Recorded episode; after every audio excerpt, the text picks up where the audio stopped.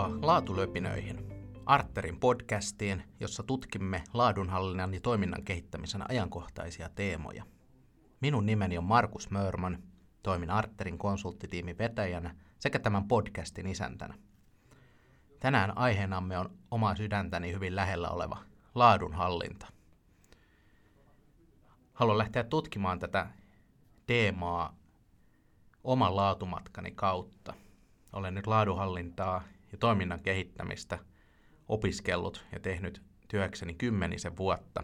Ja siinä matkalla on tarttunut paljon erilaisia ajatuksia siitä, että mitä laatu on, mitä se tarkoittaa, miten sitä moderneissa organisaatioissa sovelletaan, millaisia uskomuksia ja ennakkoluuloja siihen liittyy ja mitä liiketoiminnallisia hyötyjä sillä olisi saavutettavissa.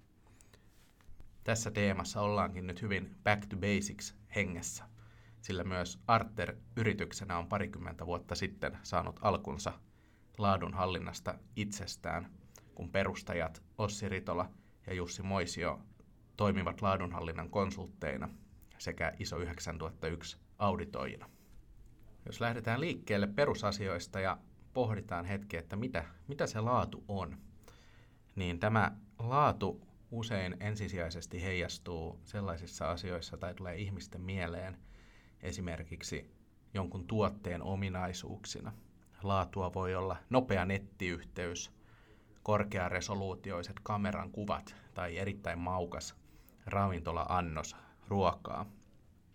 Laatua on kuitenkin myös paljon muunlaista, eikä se rajoitu pelkästään näihin tuotteiden palveluiden laatuihin.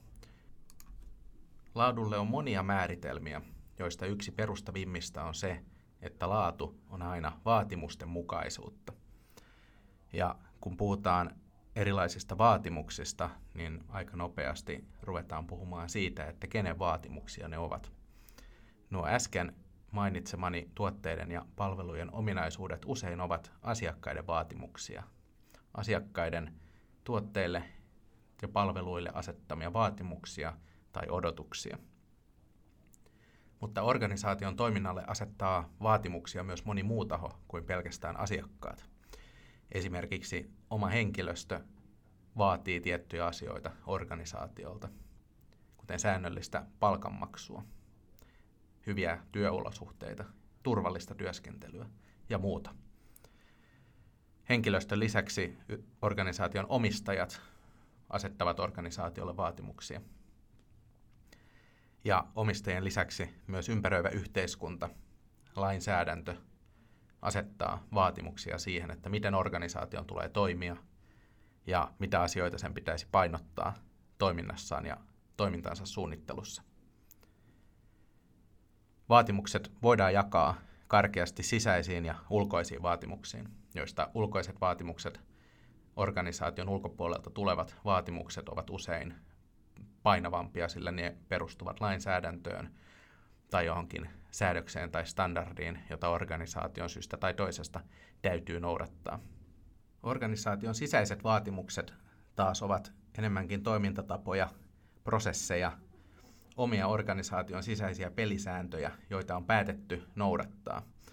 Ja näissä ei ole samanlaista painoarvoa yleensä kuin ulkoisissa vaatimuksissa, sillä niitä pystytään organisaation omalla päätöksellä soveltamaan tarvittaessa.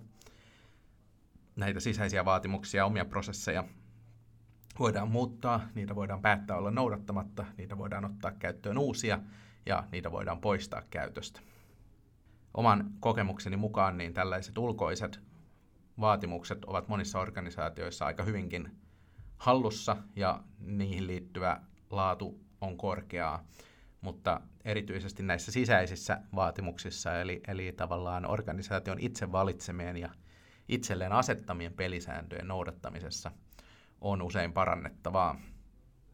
Ja tämähän on sinänsä jopa hassu tilanne, että miksi organisaatioiden on vaikeampi noudattaa sellaisia pelisääntöjä, jotka he ovat itse itselleen asettaneet, kuin sellaisia, jotka heille tulee annettuna. Ja uskon, että tässä on oiva aasin silta tavallaan seuraavaan aiheeseen, joka on laadunhallinnassa ketteryys versus jäykkyys. laadunhallinta usein profiloituu jäykkänä, vaikeana ja hitaana tapana tehdä asioita, jossa luodaan monimutkaisia järjestelmiä, monimutkaisia rakenteita tekemään loppujen lopuksi aika yksinkertaisia asioita.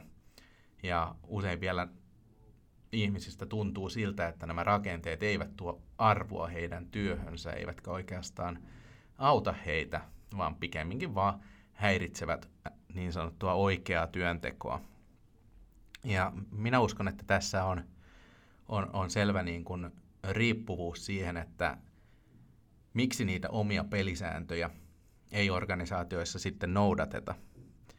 Niin usein se johtuu siitä, että kun pelisääntöjä lähdetään rakentamaan, niin siinä lähtee niin kuin mopo tietyllä tavalla keulimaan. Lähdetään tekemään liian monimutkaista, liian vaikeaa, liikaa dokumentaatiota, liian hankalasti luettavaa dokumentaatiota. Eli tehdään asiasta, joka voisi olla kovinkin yksinkertainen ja tehokas, niin siitä lähdetään rakentamaan sellaista ihmeellistä himmeliä, laadunhallinnan taidon näytettä mestariteosta, joka ei sitten oikeasti kuitenkaan organisaatiota hyödytä. Tästä tyypillisiä esimerkkejä löytyy sisäisistä auditoinneista ja johdon katselmuksista, jotka ovat ISO 9000 laatustandardi asettamia vaatimuksia organisaatiolle. Ja harva organisaatio ennen standardin käyttöönottoa niin varsinaisesti tekee tällaisia asioita, joten heidän pitää rakentaa siihen uudet järjestelmät, jotta he täyttävät ne standardivaatimukset. Ja monissa tapauksissa niin sisäistä auditointiakin lähdetään rakentamaan hyvin vaikeasti, hyvin, hyvin monimutkaisesti ja sellaiseksi, että siinä on hirveästi byrokratiaa, hirveästi raportointia ja kauheasti työtä, vaikka ei standardi sellaista vaadi. Standardi vaatii, että auditointia tulee tehdä, niistä tulee olla hyötyä ja niistä tulee olla riittävästi dokumentoitua tietoa siitä, että miten ne tehdään ja mitä ne auditointien tulokset ovat olleet. Ja standardi lopulta asettaa hyvin vähän vaatimuksia siihen, että miten nämä asiat tulisi tehdä. Se jää organisaation omille henkilöille päätettäväksi. Ja, ja niissä kohdissa tosiaan niin harvoin osataan tyytyä sopivan yksinkertaiseen malliin, jolla olisi helppo lähteä liikkeelle ja yritetään tehdä ehkä liian sellainen täydellinen järjestelmä, eli siinä niin kuin ylisuunnitellaan ja tehdään ylilaatua sen järjestelmätyössä. Ja tämä ehkä on sellainen perussyy, minkä uskon aiheuttavan näitä ennakko-oletuksia laadunhallintaan, että miksi laadunhallinta näyttäytyy hitaana ja hankalana tekemisenä, niin johtuu usein siitä, että organisaatiot itse tekevät siitä hidasta ja hankalaa sen sijaan, että tyydyttäisiin ketteriin yksinkertaisiin ratkaisuihin. Ja tämä tietenkin korreloi suoraan sen kanssa, että niitä omia pelisääntöjä voi olla vaikea noudattaa. Jos organisaatiossa määritellään hyvinkin monimutkainen tapa tehdä jotain asiaa, niin se on vaikea kouluttaa niille henkilöille, joiden sitä pitäisi tehdä. Se on vaikea heidän ymmärtää, koska se on monimutkainen ja todennäköisyys sille, että uusi järjestelmä menisi käyttöön oikeaan käytännön työhön – on aika paljon pienempi kuin silloin, jos tämä järjestelmä olisi yksinkertainen ja helposti ymmärrettävissä.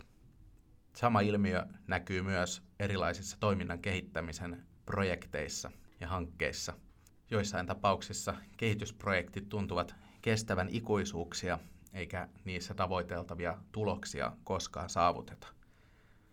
Oletko koskaan ollut mukana kehitysprojektissa, jossa parannetaan johtamista sisäistä viestintää tai vaikka asiakasymmärrystä.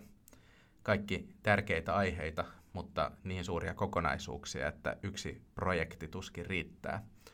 Eli se norsu pitäisi pilkkoa ja syödä pala kerrallaan.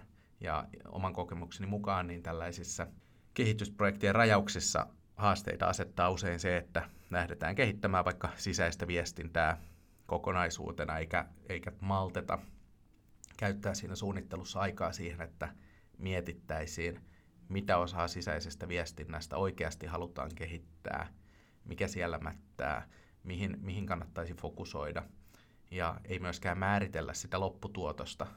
Eli, eli tavallaan projekteista tehdään sen laatuisia, että ne kestävät ikuisesti, koska ei ole mitään tapaa tietää, milloin ne ovat valmiita, eikä tavoiteltuja tuloksia koskaan saavuteta, koska ei oikeastaan edes tiedetä, että mitä tuloksia projektilla haluttiin loppujen lopuksi saavuttaa.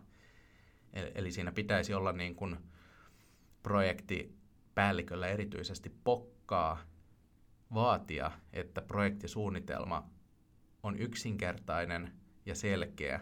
Projektilla on selkeä alku, selkeä loppu, selkeä tavoite ja se on rajattu sellaiseksi, että se on oikeasti tehtävissä siinä ajassa, jossa se halutaan saada valmiiksi.